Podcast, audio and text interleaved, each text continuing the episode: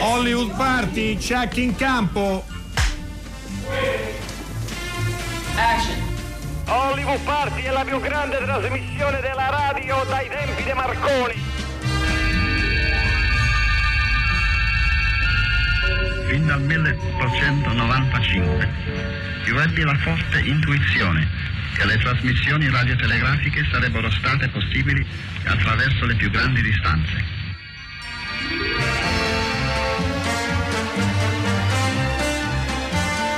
E questo è proprio il Marconi, Guglielmo Marconi evocato da Roberto Benigni nella nostra sigla. Oggi la giornata della radio, la radio l'ha inventata Guglielmetto nostro, grazie a lui. Steve della casa Enrico Magrelli, anche oggi sono al comando di Hollywood Party. Buonasera a tutti, stavo pensando, Steve, pensa quando fra eh, la giornata mondiale della radio è stata istituita eh, non da tantissimi anni, e pensa quando fra cento anni, in occasione della Certo. giornata mondiale della radio, si sentiranno delle voci un po' ovviamente sofferte dal tempo, dal supporto, saranno le- nostre voci dicendo abbiamo raccolto il, Questi due idioti che... Esatto, il testimone, il, come si chiama nella staffetta quello che Sì, si il passa? testimone, no? il testimone, il testimone. E- e però le voci dovranno essere Eh, ovviamente certo. Però, Chissà insomma- come sarà la voce di Francesco Corsi, il nostro È ospite. vero, ciao, ciao, Francesco. ciao Francesco, benvenuto. grazie. Eh, Francesco ha fatto un bel documentario su Caterina Bueno, una delle eh, voci più interessanti della scena folk italiana, ne parleremo tra allora, eh, poco. lui è appena arrivato, noi avevamo cancellato la scaletta, però Sì, poi una volta a causa di un ufficio stampa un eh, po'. così un po' co- no, stiamo scherzando. No. no, perché poi a Lionella casa, è bravissima. a casa ci prendono subito troppo sul serio. Eh, 335 56 34 296 Eh, anche ieri eh, Parasite è stato il primo incasso eh, eh, italiano. Mm. Oggi arrivano mm, veramente tantissimi titoli, siamo molto curiosi di capire domani mattina, che ovviamente non sarà ancora al primo posto, no? sarebbe, un, Eh beh. così, sarebbe un po' singolare.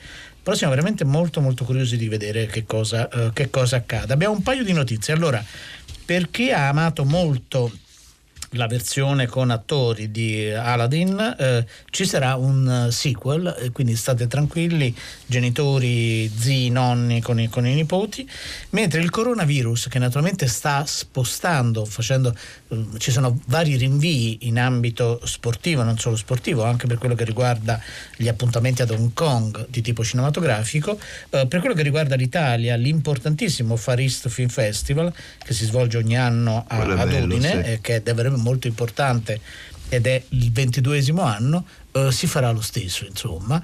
Eh, le previsioni, almeno sen- sentivamo alcuni scienziati in varie trasmissioni televisive, il virus dovrebbe verso la fine di febbraio essere meno virulento, i virus non sopportano l'estate, eh, ho imparato questa cosa qua. Odio- pensavo- odio l'estate, Odio cantano, l'estate, sì. cantano tra, tra di Martino, loro sì. naturalmente.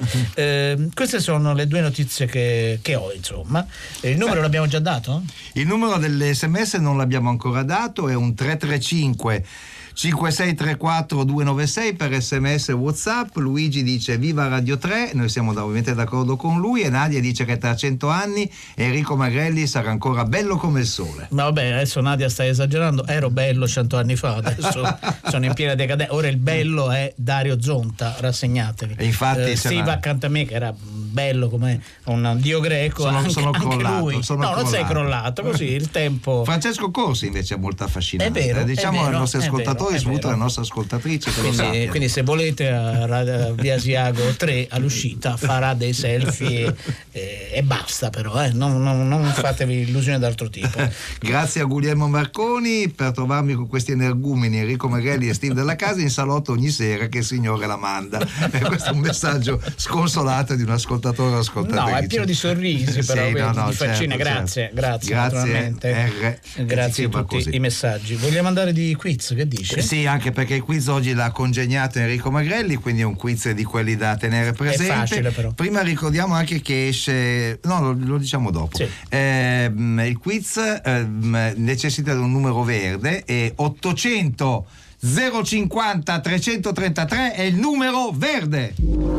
Allora, come sempre, come per ogni, per ogni, nostro quiz, c'è già un'immagine che mm, così è molto esplicita e molto importante per, che potrebbe aiutarvi a individuare il nostro film misterioso. È sulla nostra pagina Facebook, Hollywood Party Rai. Eh, il primo indizio invece è quello verbale, orale. In questo film c'è un insegnante senza apostrofo, quindi è un, è un uomo liceale. Io sono qua perché non ci sono cose importanti da discutere. Voi vedete che sono mezzo orbo, ma ancora ovvio buono che deve succede. Per dare di mangiare a tutta gente nostra servono assai soldi, soldi che non girano più come una volta. La colpa è mia, perché mi costringerono a stare dentro un buco sotto terra ma ora ne scia. E la prima cosa che voglio fare appena mi dimostro che tornai, mi faccio piovere 900 milioni di cielo. Soldi in moto poche cose.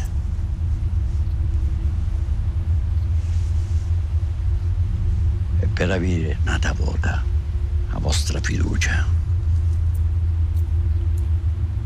Cattai 5.000 chili. 27.000 al chilo, un prezzo il chilo della famiglia mia, ma vale per tutti. Make i prezzi sempre.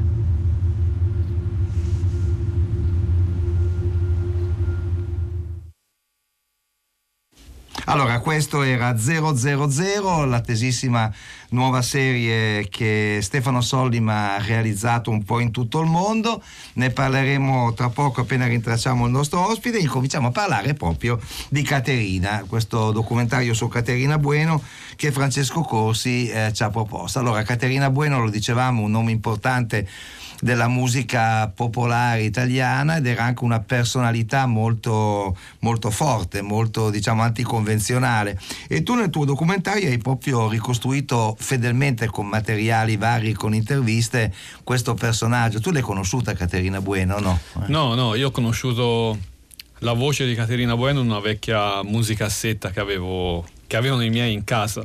E, mi ha fatto sempre molta impressione perché non riuscivo a capire se fosse voce di vecchia o voce di, di giovane, una voce fuori dal tempo. E da lì mi ha incuriosito molto e poi piano piano per strane eh, svolte della vita so, sono arrivato a fare questa Beh, raccontaci, raccontaci, qualcuna di queste svolte, sì. no? perché eh, vabbè, molti dei nostri ascoltatori sanno no? queste audiocassette che uno si faceva in casa o comprava, eh, quindi non so se quella dei tuoi genitori eh, fosse stata comprata oppure no, no, ma era non si poteva fare, però spesso dai dischi, dagli amici, no? c'era proprio un modo, non c'era, non c'era il web, quindi era un modo per condividere della musica. Sì, poi sono tutte cose cadute in prescrizione, credo ormai. Certo. Cui... No, no, totalmente.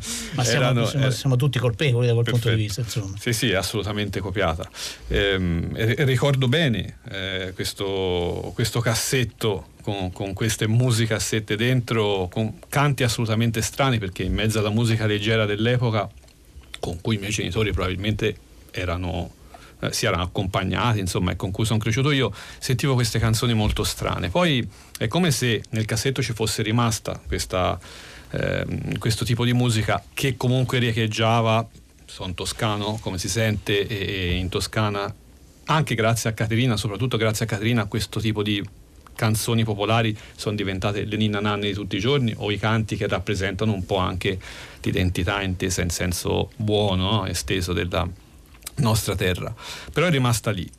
E poi col tempo, insomma, affacciandomi un po' al lavoro di, di documentarista, mi sono mh, mm, interessato al tema della memoria. E mi ha sempre molto affascinato sia dal livello individuale memoria di un singolo, certo. sia, sia, il rapporto che una comunità ha con la propria memoria, o incluso i pericoli de, de, dell'erosione di una memoria, come si può salvaguardarla. Alla fine di tutto questo strano percorso io ho incontrato a un concerto, semplicemente in un piccolo circolo eh, Arci, eh, alcuni degli ultimi accompagnatori di Caterina Bueno. In realtà accompagnatori sul palco, amici, compagni di strada, diciamo. E, E allora ho detto, ma forse questo è un canale per raccontare quello che, che mi sta a cuore e, e mi sono ricordato anche di averla avuto in casa. Di, di averla avuto in casa.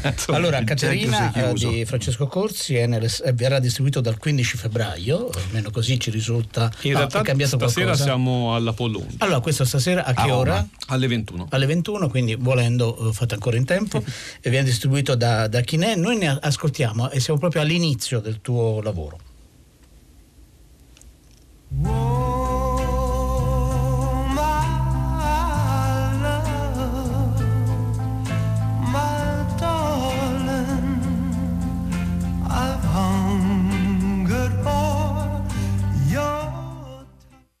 Ecco, senta, ma lei da giovane cantava, era conosciuto per il cantare, no? Da giovane io ero in motoncino, poi mi levavo, facevo mi caldo. La prima cosa io devo ricchi e montare a cavallo. E quando ero a cavallo io mi facevo le cantate continuamente. C'era un sacerdote mi diceva, te ci potrò dare dei milioni per vedere se tu smetti di cantare. Ma allora nella tranquillità della miseria si andava avanti con quello che è lì. Oggi invece questi giovani hanno quantrini e automobili sono sempre confusi e non sanno come si fatti là avanti. Cosa ne pensa lei? Sì, effettivamente quando eravamo bambini cantava, cantava in continuazione, eh, mattina, sera, quando tornava ci prendeva sulle braccia, ci alzava, strillava, ci cantava le più belle canzoni che certe volte me le ricordo ancora.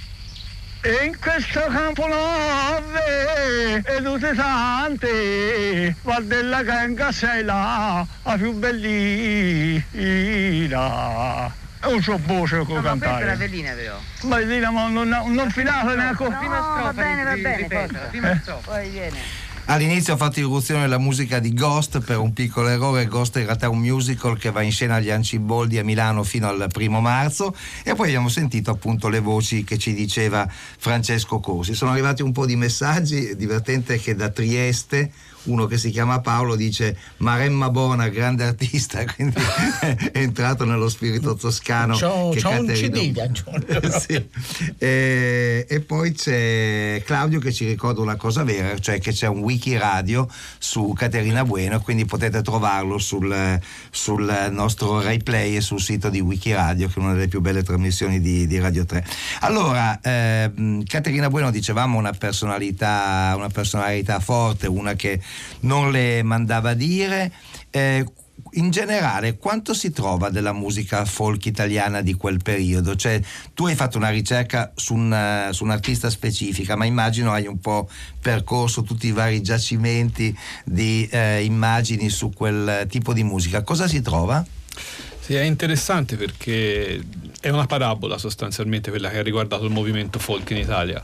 C'è un periodo dagli anni 60 agli anni 70, eh, a metà anni 70, in cui un po' la musica folk dettava anche legge, per esempio in Rai, ci sono tantissime trasmissioni, una delle più famose che abbiamo utilizzato eh, in alcuni momenti del film eh, prende proprio il nome da una canzone ritrovata da Caterina, Italia Bella, mostrati gentile. Musica popolare, poesia popolare, canti, c'era di tutto. Ehm, un altro archivio importantissimo, quello che abbiamo appena sentito, era un, è un documentario, un piccolissimo gioiello eh, realizzato nel 1967 che aveva proprio come soggetto Caterina, già famosa all'epoca avendo solamente 24 anni. L'avevano riportata in giro per le campagne, lei aveva già fatto ricerca e in qualche modo il documentario da, fa una radiografia di una campagna che sta già erodendosi dal punto di vista della cultura popolare, si sta spopolando e quindi è come se fosse già un, un viaggio nel passato. Lì siamo ancora nella massima auge del, del movimento, eh, del, movimento del folk revival italiano. Il punto forse di battesimo del fuoco è il 1964 nel Festival dei Due Mondi di Spoleto, ne abbiamo dato diciamo, notizia con una scena in cui eh, è presente Giovanna Marini nel film. Dagli anni 70 si comincia a trovare molta, molta, molto meno materiale perché è un'idea personale che mi sono fatto. Intanto eh, negli anni 60, un po' come succedeva da altre parti del mondo, cantare canti popolari, eh, cantare musica popolare voleva dire sì cantare di eh, cose successe 100-200 anni prima, ma che si potevano incollare a un movimento anche di fermento sociale, di pulsione sociale molto, molto forte. Che poi come sappiamo a un certo punto si è spento. E Assolutamente. Quindi... No, però è vero, anche io ricordo, ero appena nato, però in televisione passavano, c'erano proprio dei programmi sì. interi dedicati. Ascoltiamo un altro uh, momento del tuo, del tuo lavoro, Caterina, stiamo parlando di Caterina, questa sera è all'Apollo, poi dal 15 sarà, uh, sarà nelle, nelle sale. Ehm, e in questo, in questo passaggio dovremmo anche ascoltare la voce di Ruggero Orlando. Qui, Nuova York, vi parla Ruggero Orlando. Ha compiuto un troppo breve giro di concerti qui sul continente americano. Venendo da Firenze, Caterina Bueno, che umilmente si presenta come cantante specialista in musica leggera, ma che sorta di musica leggera bisogna risalire addirittura a Pierluigi da Palestrina. E ai tempi in cui la distinzione tra musica leggera e grande musica non era così ovvia come nei tempi nostri, bei tempi allora forse era ancora sul nascere. Insomma, Caterina Bueno ha presentato a vari pubblici americani Com'è stato il successo qui? Come sono state accolte qui? Beh, io direi molto, molto, molto bene. Mm, diversamente da, dagli immigrati in un modo, naturalmente, perché queste cose non sono abituati a sentirle, ma già è comunque aria di casa loro, insomma. Eh, no. quindi, e poi dagli americani con molto interesse, eh. dai, anche dai giovani canadesi, cioè lì abbiamo domande tecniche addirittura, insomma, sui strumenti, sulla storia, molto interessante. E come dischi? C'hai speranza di farne in America? Ma chi lo sa, staremo a vedere. Perché sai, sono cose che in fondo anche in Italia meritano di essere ascoltate, che non tutte le conosciamo, è vero. Cioè, e poi eh, più si ricerca, più ne saltano fuori. Ah, questo sì. Questo eh. sì, eh, beh io ne ho già troppe, eh, otto anni che faccio questo lavoro di ricerca, Fabio, giro, è una passione. Su migliaia diciamo, e migliaia di cose, sì. Migliaia in un programma, insomma, su vari secoli. E allora, congratulazioni, auguri e ringraziamenti a noi perché in fondo presenti uno degli aspetti più belli e ancora per quel che riguarda il, gra- il grosso pubblico sia internazionale che quello nazionale inedito del nostro ah, paese. Sì, sì. Grazie. Grazie. È straordinario. Sì, sì come, come, come, sempre, naturalmente. No, poi anche cioè, diceva delle, faceva delle interviste intelligenti, a differenza di molti che le fanno oggi, insomma. Sì, però, eh, che, che, so, noi, che sono tutti, tutti seri, che sono tutti, tutti seri e sì, fanno sì, delle interviste banali, a volte un po' così, insomma. ecco. um, cosa ci puoi dire brevemente? Chi era Caterina? È stata molte cose. Eh, una ricercatrice e una cantante prima di tutto, però anche una persona che in qualche modo ha salvato un patrimonio con questa sua opera. Lei eh, eh, nelle sue dichiarazioni ha sempre messo in primo piano la ricerca e poi lo spettacolo, anche se obiettivamente, come spero si veda insomma anche da, da, dai repertori del film, sul palco aveva un fascino assolutamente magnetico, ma lo dimostrano poi le innumerevoli collaborazioni che ha avuto di artisti che tra virgolette certo. ha lanciato, De Gregori, insomma altri, anche in Toscana. E, ehm, però ecco, mh, c'è soprattutto un dato che spesso viene mh, forse considerato meno della, del profilo artistico di Caterina. Eh, normalmente si guarda il canto popolare come una cosa o per addetti ai lavori o per ehm, diciamo o relativo a un tempo ormai finito. Eh, invece Caterina rivendicava il suo fare musica popolare, ricercare canto popolare, fare memoria come una cosa assolutamente antinostalgica. Certo, non era certo. nostalgica per un periodo in cui c'era miseria e in cui si moriva certo. male, soprattutto le donne. Però eh, quel fare memoria, quel raccontare un mondo che stava scomparendo in qualche modo poteva parlare al presente. Quindi questo credo sia eh, anche il motivo per cui noi, noi, noi intendo il gruppo di lavoro dietro a Caterina, siamo andati alla ricerca delle tracce che lei ha lasciato anche nelle persone meno conosciute forse, che però hanno, insomma, come dire, uno, incarnano un'eredità personale ma sincera che, che, porta direttamente a lei. Francesco, Francesco Corsi, noi ti ringraziamo molto, vi consigliamo come Hollywood Party caldamente, eh, quindi certo, perché spesso ci dite non prendete certo. posizione su alcuni film, posizione. la prendiamo e come. E eh, Ross Caterina. scrive Bueno, Balestieri, Cantacone, che felici anni 60, eh, quante illusioni ma comunque irrinunciabili, sì, Caterina Bueno veramente irrinunciabile. Grazie, grazie di essere stato grazie con noi naturalmente, insomma. E adesso questo gong che dice che c'è il secondo indizio del quiz 800 050 333 Allora, Carlo da Napoli, ma questa è una cosa che noi abbiamo molto presente, dice io non sono su Facebook, quindi il quarto indizio del quiz non lo potrò mai vederlo. Io te lo dico, eh, l'indizio di oggi è la costiera eh, amalfitana. Poi vi do il secondo indizio eh, così ufficiale. In questo film per guadagnare qualcosa il protagonista fa il ghostwriter. Arriva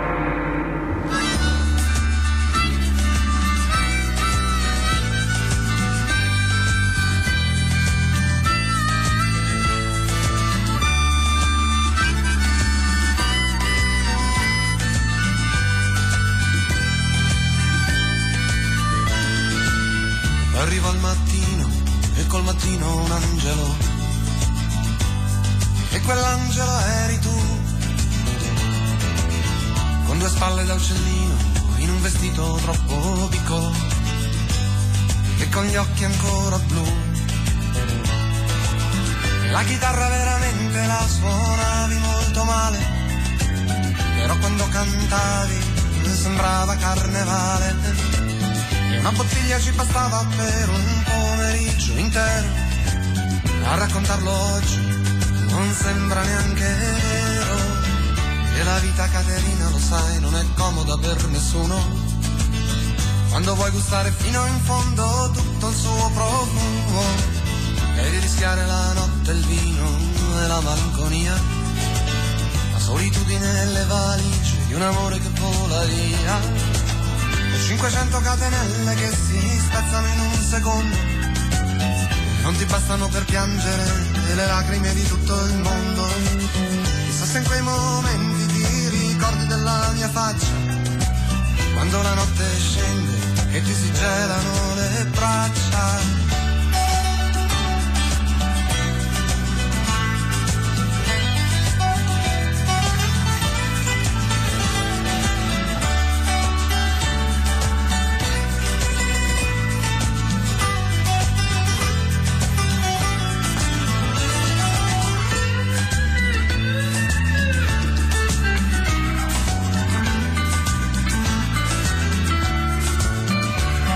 Bella questa canzone del grande De Gregori, come scrive Barbara da Sarzana, tanti messaggi su Caterina Bueno e tanti messaggi anche, ne vorrei leggere uno che dice che eh, non guardo mai le immagini di voi, vi, rit- vi ritengo giovani e bellissimi con la vostra voce, viva la radio. Come diceva Guccini, gli eroi sono tutti giovani No, belli. è vero, no? certo. Però noi non guidiamo ferrovie, quindi No, eh, no, no, locomotive. quindi- Soprattutto eh, locomotive. Allora, adesso voglia- volevamo appunto parlare con uno degli autori di una serie davvero molto attesa. Beh. Da domani su Sky Atlantic, Now TV, sarà disponibile 000, un progetto eh, firmato da eh, Stefano Solli, ma che però eh, è poi stata creata e diretta da tre registi. Noi abbiamo al telefono, e gli diamo veramente il, il benvenuto, uno degli autori, Leonardo Fasoli. Ciao Leonardo. Ciao, buonasera, salve a tutti. Buonasera Leonardo, hai fatto un lavoraccio, avete, avete lavorato quanto per scrivere questa serie così attesa e diciamo così capace di superare le barriere italiane ma essere veramente una serie di eh, interesse mondiale? Beh, è stato un lavoro lungo, diciamo più di tre anni sicuramente, tra, da quando è cominciato a- alla fine, per cui è molto impegnativo, eh, perché ha richiesto tanti diciamo, viaggi ehm, insomma, per poter raccontare da così tanti delle latitudini così lontane anche dalla nostra, abbiamo dovuto fare un lavoro di immersione in quelle realtà, come una specie di grande inchiesta giornalistica che ci ha portato in Messico, in Africa, in, se- diciamo, a esplorare quei mondi per trovare la possibilità di farci raccontare direttamente da chi li viveva, perché eh, come chiave del racconto avevamo bisogno di trovare un- un'immediatezza di testimonianze per non raccontare se no dei mondi solo per quello che magari uno ha visto eh, da altre parti, cioè avevamo bisogno di, scen- insomma, di toccarli un po' con mano, per cui è stato un lavoro lungo ma bello, molto diciamo, in- interessante. Anche perché lo diciamo per, per chi non lo sapesse, 000 naturalmente nasce dal libro di, eh, di Saviano e, e- e anche la serie ripercorre eh, così, la strada della, eh, della, cocaina e giustamente eh, Leonardo Fasoli ricordava alcuni dei paesi, naturalmente c'è anche l'Italia in, in questo sì. viaggio intorno al mondo ed è anche un'esplorazione, ovviamente in forma drammaturgica, dell'economia eh, illegale che ha un peso non indifferente eh certo. sull'economia reale, vero Leonardo? Certo, certo, è la storia di un carico di cocaina che viene ordinato dall'andrangheta, dall'Italia, dall'andrangheta, dalle famiglie andranghetiste italiane, viene ordinato attraverso dei broker internazionali che, sono del, che vivono a New Orleans, sono una famiglia americana che si occuperà del trasporto e che i broker che vanno a comprare dai produttori messicani il, il quantitativo di cocaina richiesto dall'Italia.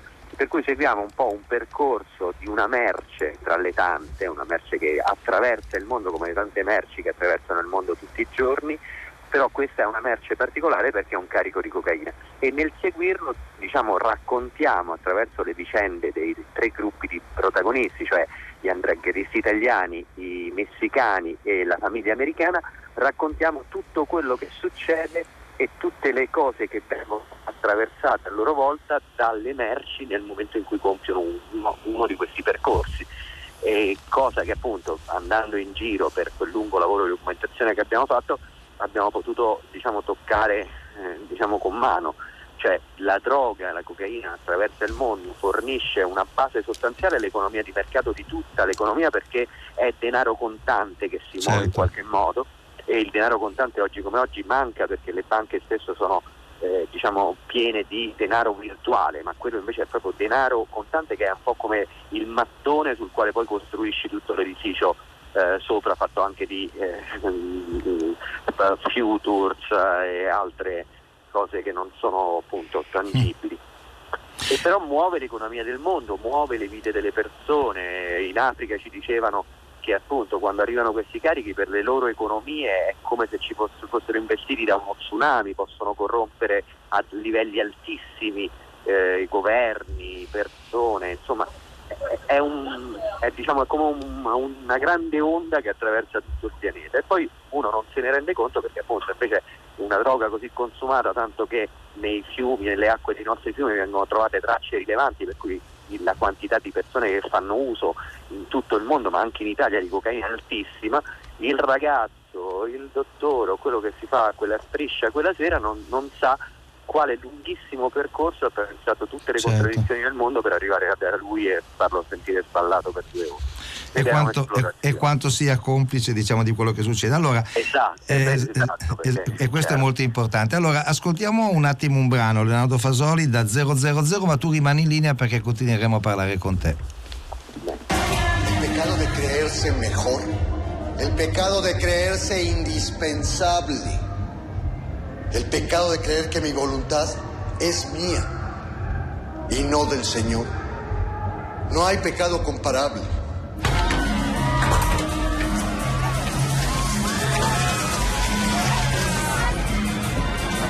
Y cuando un hombre intenta competir con Dios, ese hombre pierde. ¿Y qué es competir con el Señor? Creer que tu voluntad es tuya, creer que tu vida es tuya, creer que has logrado algo a espaldas del Señor. Es como el rey del ajedrez, creyéndose más importante que todas las otras piezas. ¡Conejo! ¡Por favor!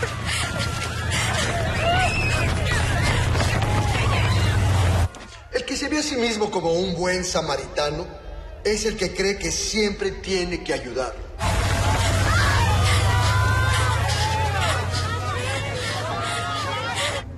Veces te toca ayudar, a veces te toca ser ayudado.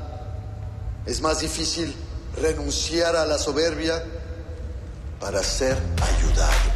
Leonardo Fasoli, sceneggiatore di 000, devo confessarti che non vedo l'ora di vedere il film. Eh, avendo letto anche il eh, libro di Saviano da cui il eh, film ha tratto ispirazione, un'ispirazione diciamo eh, più che altro come dire una base, una base di partenza per quella che immagino sia la vicenda anche molto d'azione che si dipana nel corso della serie. Io eh, vorrei, insomma, vorrei insistere su questo fatto, cioè in questo momento i narcodollari, cioè i soldi che eh, sono legati, che sono prodotti dal, dal traffico di droga, sono una vera e propria potenza, cioè il fatturato del mercato della droga a livello mondiale è superiore a quello di molte multinazionali. E mi pare che l'idea sulla quale voi lavorate per costruire il film sia a partire da questo quale importanza ha veramente il eh, narcotraffico nell'economia contemporanea, cioè un argomento che è scomodo per molti ma che è bene che sia finalmente dichiarato, è così? Sì, è così, appunto proprio perché il, il, diciamo, i flussi monetari sono, abbiamo parlato con molti dirigenti di banche, anche quelli che fanno eh, controllo per, eh, per, verificare se ci siano flussi negativi, insomma ci dicevano che tanto tempo fa questo non era un problema, nel senso che la, banca, la funzione della banca era quella di avere del denaro liquido. Il denaro liquido se lo portava chi, chi fosse che lo portava andava bene, non si interrogavano certo. sulla sua origine.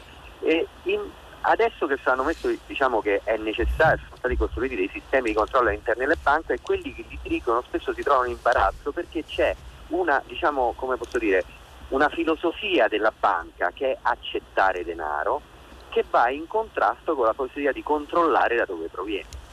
Per cui questo, le funzioni di controllo dei sistemi bancari sono eh, come naturali rispetto alla funzione della banca e diciamo, il denaro contante che è sempre più raro rispetto al volume di denaro virtuale che circola è indispensabile per il funzionamento del sistema. Dov'è che il denaro contante arriva di sicuro? Sicuramente diciamo, quello che compra la dose di cocaina per strada certo. la deve certo. pagare in contanti, non, no. non, può usare la carta di credito eh certo. un assegno. Non è il bonifico naturalmente, certo. Esatto, no, la cosa... bonifico. questo volume di economia è un'economia diciamo, che apparentemente è più importante anche del volume reale di economico che ha, perché certo. è tutta economia software. È il famoso cash flow, no? quello esatto, che chiamano esatto. gli economisti. Sì. Dunque, prima eh, Leonardo dicevi ci sono tre nuclei, c'è una famiglia eh, in cui il capofamiglia è Gabriel Byrne, eh, c'è, ovviamente ci sono Uh, i mercanti, chiamiamo così, il nucleo messicano, quelli che poi producono e, e mettono a disposizione, e poi c'è il nucleo, uh, il nucleo calabrese legato all'andrangheta. Ci sono tre registi, Stefano Sollima che conosciamo, Pablo Trapero che conosciamo benissimo, anche uno dei grandi registi dell'America Latina, e Janus Metz che credo sia danese o vado a memoria, credo sia danese il terzo regista, vero? Sì, diciamo, so, ognuno di loro porta delle, delle, un suo sguardo personale all'interno della, della storia. Diciamo, ci, mh, era, la scelta di, anche di Sollima di chiamare dei registi che fossero degli autori era per avere appunto uno sguardo. Lo sguardo di, di, Pablo è necessario anche perché parliamo di un mondo che è quello latinoamericano, per cui qualcuno, lui è argentino, qualcuno che avesse diciamo, più vicino quel mondo a lui poteva essere importante anche per, per, i colori, per il calore, per tutto. Invece Janus ha fatto il documentarista e ha avuto un'esperienza molto importante in Africa proprio con i gruppi jihadisti e con lo studio di quelle realtà che è un'altra dei punti del percorso che i nostri personaggi attraversano, perché appunto nel documentarci per quali sono le rotte della droga intorno al mondo abbiamo scoperto che una delle rotte attraversa l'Africa passando per il Mali ed è, sono diciamo, gruppi jihadisti locali che, in Mali certo. che scortano i carichi per avere in cambio denaro per finanziare le loro diciamo, guerre. Pazzesco. Per cui diciamo questo, e, e questa era infatti l'altra cosa che facendo tutto quel lavoro di documentazione ci colpiva, cioè come se tu un prodotto che attraversa il pianeta ne attraversa tutte le contraddizioni dei jihadisti che lottano contro la società occidentale considerandola il demonio allo stesso tempo so, accettano di scortare carichi di cocaina in cambio di denaro. Certo, si finanziano o, grazie a quello. Insomma. Esatto, oppure dei soldati messicani che sono stati addestrati, questo nella realtà, per combattere in realtà inizialmente i movimenti insurrezionali che erano di Marcos nel, nelle, nella parte centrale del Messico qualche anno fa, non so se ricordate il comandante Marcos, sono poi, no? dopo essere stati addestrati dalla CIA, Marcos, in realtà c'è una piccola riforma agraria, il movimento insurrezionale decade, vengono spostati alla frontiera nord del Messico, sono reparti addestrati in un modo alla antiguerriglia, che vuol dire in Latino America qualcosa di molto terribile diciamo, nel, nella modalità dell'addestramento, spostati nella frontiera nord e pagati meno di quanto gli era stato promesso, finiscono per diventare le guardie del corpo dei narcotrafficanti messicani. Fantastico. Sì, no, e a quindi- quel punto si rovesciano, dopo, averne, diciamo, dopo esserne stati le guardie del corpo, cambiano, si rendono indipendenti e diventano loro stessi narcotrafficanti spostando di 10 tacche il, diciamo, il- la brutalità della, della- della lotta che fanno i narcotrafficanti che utilizzano tutte le tecniche apprese come soldati antiguerriglia. Per cui terrorizzano letteralmente le popolazioni locali e prendono il sopravvento sull'intera regione tra Monterrey, Reynosa e tutto il nord del Messico. E, e- utilizzando tecniche che sono appunto lo smembramento dei corpi, Certo, sì, sì, eh, no, su- ogni tanto se ne legge. Eh, mh, credo che Leonardo Fasoli, questa tua testimonianza sia uno dei tanti motivi per cui 000 va assolutamente visto. L'altro motivo è che è una serie molto spettacolare, insomma, è molto coinvolgente per lo spettatore. Quindi, come diciamo proprio all'inizio di questo nostro collegamento, da domani su Sky Atlantic. Leonardo, grazie e buon lavoro naturalmente. Grazie a voi, buona visione. Ciao, grazie. ciao. Ciao. E adesso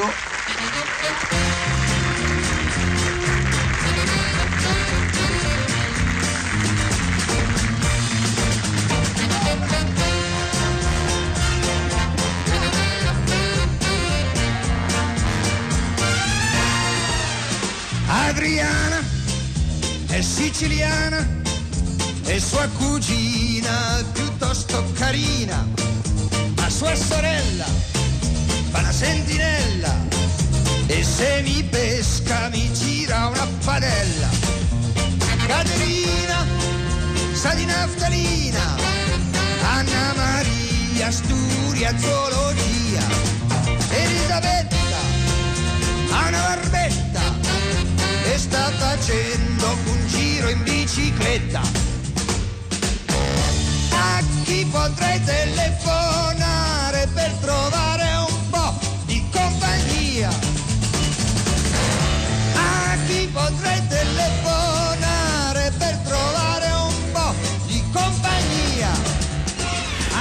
Allora, eh, perché abbiamo messo Nino Ferrer che canta questa canzone che in francese faceva Gaston, il téléphone che sonne e a jamais personne qui réponde? Perché eh, tre soldi subito dopo di noi eh, c'era una volta al telefono di Anna Raimondo, le memorie sonore dell'arrivo del telefono nelle case napoletane. Eh, vi segnalo una serie, una- un avvenimento che avviene domenica.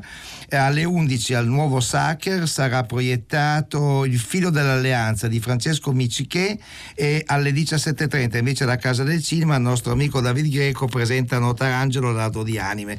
Sono due documentari presentati da Luce Cinecittà, una giornata di, di- di testimonianza della ricchezza eh, culturale del nostro paese eh, queste- con queste due proiezioni. E poi abbiamo l'ultimo indizio del quiz 800 050 333. Allora, la compagna del protagonista vive a Bergamo. E a proposito di ricchezza del nostro sud, una delle più importanti manifestazioni culturali che si svolge nel sud Italia è sicuramente il Bifest, che è giunta all'undicesima edizione e che vede alla sua Al guida timone. ancora una volta il nostro amico Felice Laudadio. Ciao Felice, ciao. Eccitati, sempre eccitati voi ragazzi di Hollywood. Noi siamo ragazzi fatti così, guarda, ci, se ci- sarà ci accontentiamo anche di poco, ci accontentiamo di poco. allora, 21-28 marzo 2020 il Bifest torna, è stato presentato oggi alla Casa del Cinema, ci dici qualcosa sulle coordinate di quest'anno? So che c'è un omaggio al grande Mario Monicelli, ma che c'è anche Roberto Benigni, Ken Loach, Ellen Mirren. ehm, Taylor Eckford, ma vorrei ricordare un fatto che a voi come, di Hollywood Party come dire, sta molto a cuore. Eh, avete citato prima il eh, documentario di David Grieco su Certo. Notarangelo. e io invito tutti ad andarlo a vedere alla casa Bellissimo, sì, è sì. straordinario che il Bife sta presentato in anteprima L'anno scorso, l'anno certo, scorso. certo. Fu uno degli eventi più belli, molto seguiti e molto E emozionanti. infatti abbiamo fatto una trasmissione con lui l'anno scorso proprio su questo Eh, documentario. giusta- e- giustamente, giustamente, siamo molto contenti che ora approdi anche nelle sale grazie a Luce. E il festival eh, ha anche questa missione, questa di Bari, di consentire ad autori ehm, estremamente intelligenti come David Grieco e tanti altri di, come dire, di passare con i loro film in un festival che ha dire, tutte le carte in regola per essere tra le occasioni migliori e più semplici. C'è un pubblico meraviglioso a Bari, eh, 75.000 spettatori in 8 giorni di festival per 300 eventi sono un- credo un record. sono. Abbastanza, sì. Eh, ed è bello anche stare lì a guardare, entrare in sala come capita a me qualche volta, ragazzi fra i 18, i 19, 20 anni che per la quinta volta in una sola giornata vanno a vedere il quinto film. Si mettono in fila la mattina, comprano il loro a, a costo politico, 3, euro costa il biglietto per le proiezioni e si vedono 5 film al giorno con 15 euro, altro che le piattaforme. Grande schermo, grandissimo schermo, è l'unica maniera di vedere davvero il cinema. Felice, felice lauda Dio. Eh, c'è una retrospettiva di 35 film dedicata a Mario Monicelli. Mario Monicelli è una persona che a noi cinefili di una certa età manca molto. Quale sarà diciamo, il taglio che date a, quel- a questa retrospettiva quest'anno? Ma sai, intanto Monicelli, proprio in una battuta, era soprattutto un rivoluzionario, a mio parere, rivoluzionario come regista, come sceneggiatore e anche come, come uomo, come personalità senza, senza, direi, senza pudore dal punto di vista migliore della parola, cioè diceva quello che pensava e quel che pensava era quel che poi diceva, dunque giocava molto sulla totale sincerità, dire- era diretto, qualche volta molto burbero, qualcuno pensava che fosse anche cinico, niente affatto, era un uomo tenerissimo, ma un uomo vero. Il suo cinema lo conferma, ehm, al di là ora della grandezza di alcuni film che hanno determinato, eh, che hanno creato delle, dire, dei punti fi- fissi, fermi nella storia del cinema italiano. Penso alla, a- come dire, alla fondazione, si può dire così, di- della commedia italiana con i compa- con Si può dire, si può dire. parte da lui e poi oppure il grande cinema tragico di Alberto Sordi, quando mai abbiamo visto Alberto Sordi come in un borghese piccolo piccolo, oppure eh, un presunto misogino, non lo era affatto, speriamo che sia femmina, che sconvolse i critici perché tutti siamo abituati a pensare, eh, e invece no, non era soltanto speriamo che sia femmina, ma anche temporali rosi. Ecco, ci serve a far scoprire, questo è il taglio che diamo al festival, tenuto conto che abbiamo un pubblico giovane che questi film Non li ha visti, non li ha mai certo, visti neanche in ore tarde, eh, notturne, eh, per- giustamente fanno altro alle tre di notte quando passano il cinema italiano. Film che avranno questi ragazzi, tant'è che abbiamo una fascia per i ragazzi giovanissimi delle scuole medie, al mattino alle 9 vedranno i film che Monicelli ha fatto con Totò, con, sì, con Totò, tanti, con la regia, la coregia di Steno, eh, il papà dei fratelli Vanzina. E, eh, sono eh, straordinari momenti eh, del grande cinema popolare italiano di cui lui è stato uno dei maggiori protagonisti. Non a caso un altro suo film che ha consentito di scoprire due bravissimi attori come Ornella Muti e Michele Placido si chiamava Romanzo Popolare. non a Certo. caso. Allora, qui arrivano messaggi perché Barbara di Sarzana dice che è d'accordo con te, i film si possono gustare solo sul grande schermo e quindi credo che verrà a trovarti a Bari. E poi Giovanni da Marsala, un nostro fedele ascoltatore, dice Monicelli e Rossellini rimangono l'avanguardia, forever and ever. E noi siamo assolutamente d'accordo con lui. Felice, torna spesso a- eh, presto a trovarci e seguiremo il Festival di Bari che ricordiamo dal 21 al 28 marzo avrà luogo nel capoluogo pugliese. Ciao Felix! Ciao Felice, grazie, tutti, ciao voi, ciao. ciao, Allora, tra dovrebbe esserci un vincitore. C'è un vincitore. Oh, una vincitrice, sì, vediamo. Pronto? Pronto? Buonasera, il suo il un vincitore. un vincitore, un vincitore. intuito, Abbiamo sì. identificato dalla voce, si chiama e ci chiama da dove? Glauco da Padova. Allora, Glauco da Padova, qual era il film non misterioso per te? Portaborse. Di Daniele Lucchetti, il film del 1991, sembra girato l'altro ieri in realtà. Bravissimo. Film bellissimo filmo e lo danno stasera in televisione. Perfetto, quindi vedetelo, ne vale la pena veramente. Grazie, buona serata. Ciao Buonasera. Glauco, arrivederci.